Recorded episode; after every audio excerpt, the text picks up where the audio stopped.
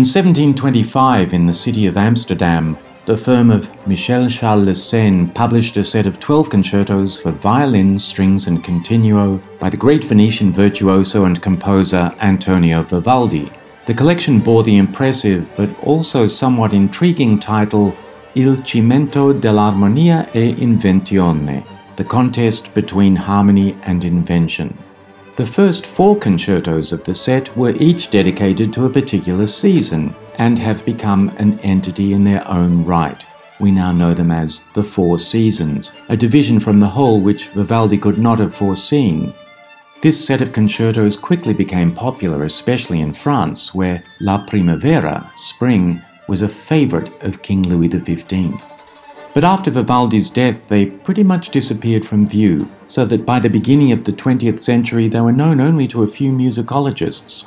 But a 1948 recording by Louis Kaufman started a kind of bushfire, and by the 1990s, The Four Seasons was one of the most recorded works of all time. At last count, collectors could choose from a daunting field of more than 400 versions, and counting.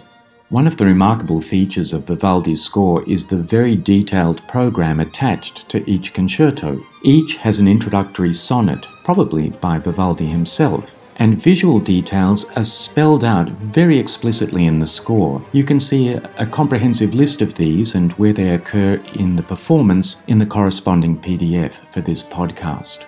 With a work as popular as The Four Seasons, it's hard to find anything original to say, but Harry Ward somehow managed to freshen them up in his performance for ANAM.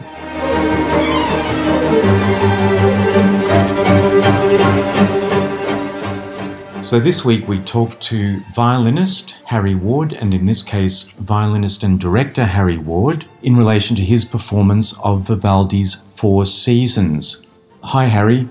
G'day, Phil. How you going? I'm doing all right, thanks. It's good to see you. Thank you, you too. It is so good to see you. And the Four Seasons, Harry, these four concertos, much loved, overloved in a way, have been played to death. They were neglected for a couple of centuries, mm. and then, sort of after the Second World War, they became the favourite of recording companies in particular because they were such good sellers. They've been subjected to every humiliation and every indignity you can think of, mm. from TV commercials to hotel lobbies. What drew you? you to these pieces because they have been so exposed?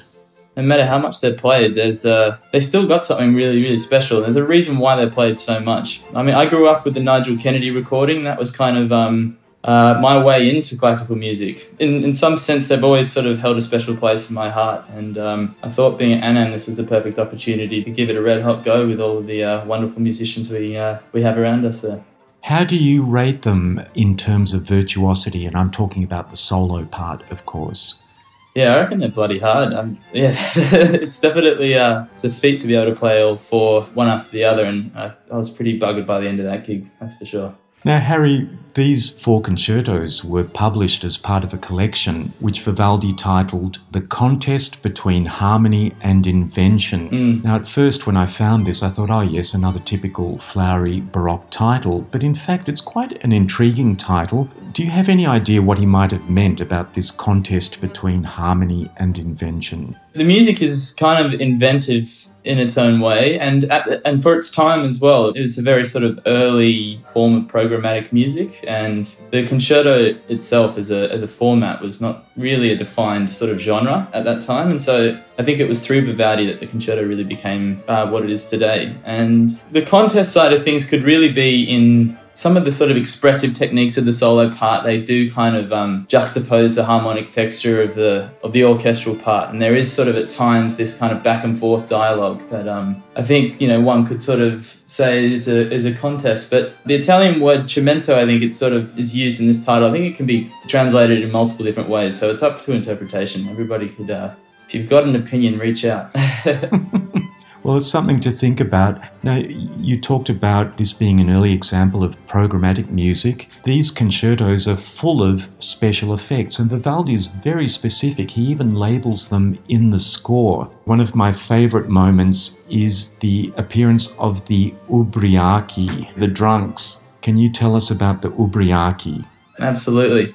I guess we sort of had to sort of really play into that with this music being incredibly imaginative. We sort of I mean, I don't think it was too hard for us to really uh, play into that side of the music. You sort of uh, you have to kind of let yourself go and sort of um, throw caution to the wind and, and play into the um, kind of drunken feel of uh, of certain parts of that music. I love that he's uh, that he's done, uh, he's included that in the sonnets. It's great.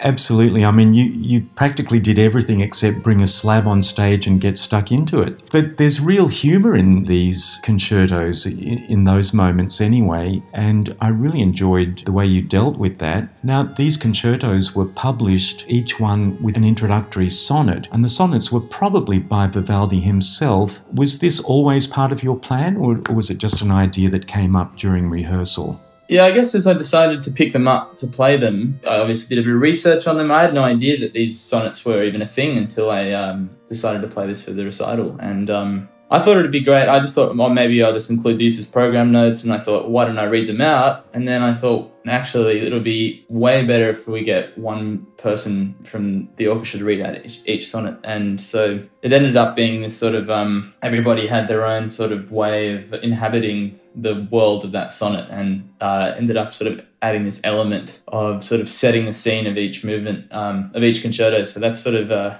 I don't know, I thought it worked well. I'm surprised it's not included more often. Well, I think it was a great idea because it means that everyone in the ensemble understands exactly what that concerto is about. Let's talk a little about Baroque style. Now, you play with very little vibrato, I noticed. What other aspects of Baroque style did you consider essential? Well, I guess, you know, all of those things are just, they're up for interpretation, you know, and they're also down to who you play with. And, you know, that kind of non vibrato aesthetic was something that happened naturally during the process of rehearsal. And also the players that I chose to have in the orchestra, I knew they're playing well and kind of knew that that kind of aesthetic would work well. But yeah, I, I guess the other sort of elements of and techniques of sort of Baroque playing that we sort of tried to um, inhabit were just the particular awareness of harmony and the way that we reacted to that, and also just in the way that we might have used our bows as sort of uh, slightly less sustained kind of qualities to the sound, and also in certain moments people improvised and I tried to improvise as well, and we sort of had that sort of scattered throughout the work. And that, you know, that was a back in that day and age, you know, a performer, a composer, whatever kind of artist, they all improvised. So we sort of tried to take that on ourselves.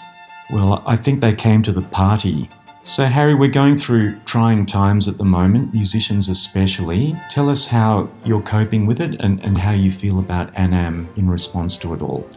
Uh, yeah, I think it, everybody's got their own sort of set of challenges that this time is uh, provided, and you know the future of the arts and the future of our careers are all sort of up in the air. But I guess if you sort of reflect on, on the last few years at ANAM, we've had our fair share of challenges to face, and this pandemic is uh, is certainly right up there. And I think it's just a, a testament to this sort of unique kind of family-like environment of, of a place like ANAM, and I think. Um, I think it's worth sort of thanking everybody for sort of being able to stick together and, and keep us going, and sort of you know goes to show that ANAM's an environment worth supporting.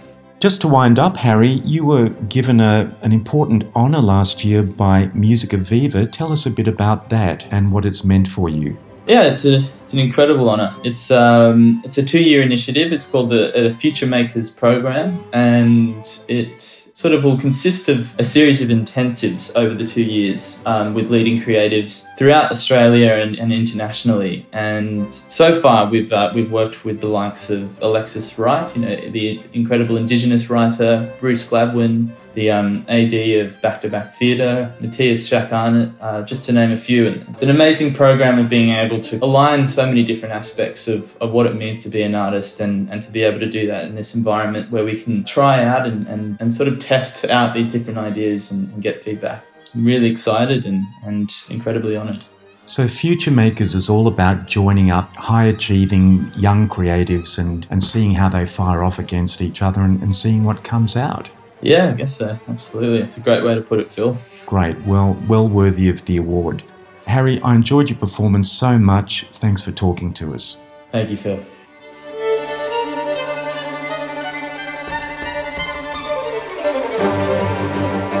Thanks again for listening to Anam Radio.